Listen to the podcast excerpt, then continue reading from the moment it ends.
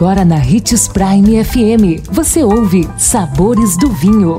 Todas as notícias e informações para quem ama o mundo do vinho. Apresentado por Sabores do Sul, Adega Emporium. Sabores do Vinho.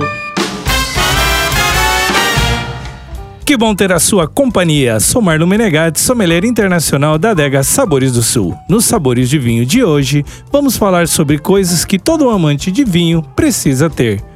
Gostar de vinho é muito mais do que entender e reparar os pequenos detalhes da bebida, como cor, aroma e sabor.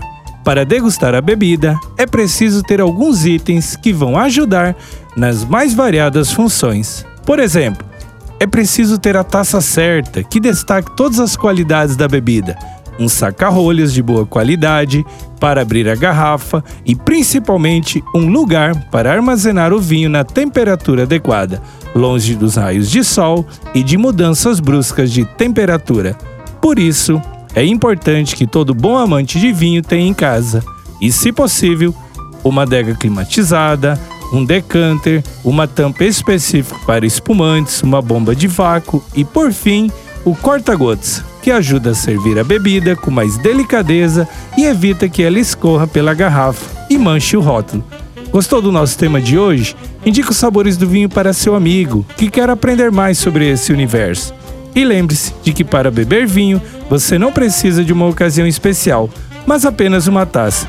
Um abraço e até o próximo Sabores do Vinho.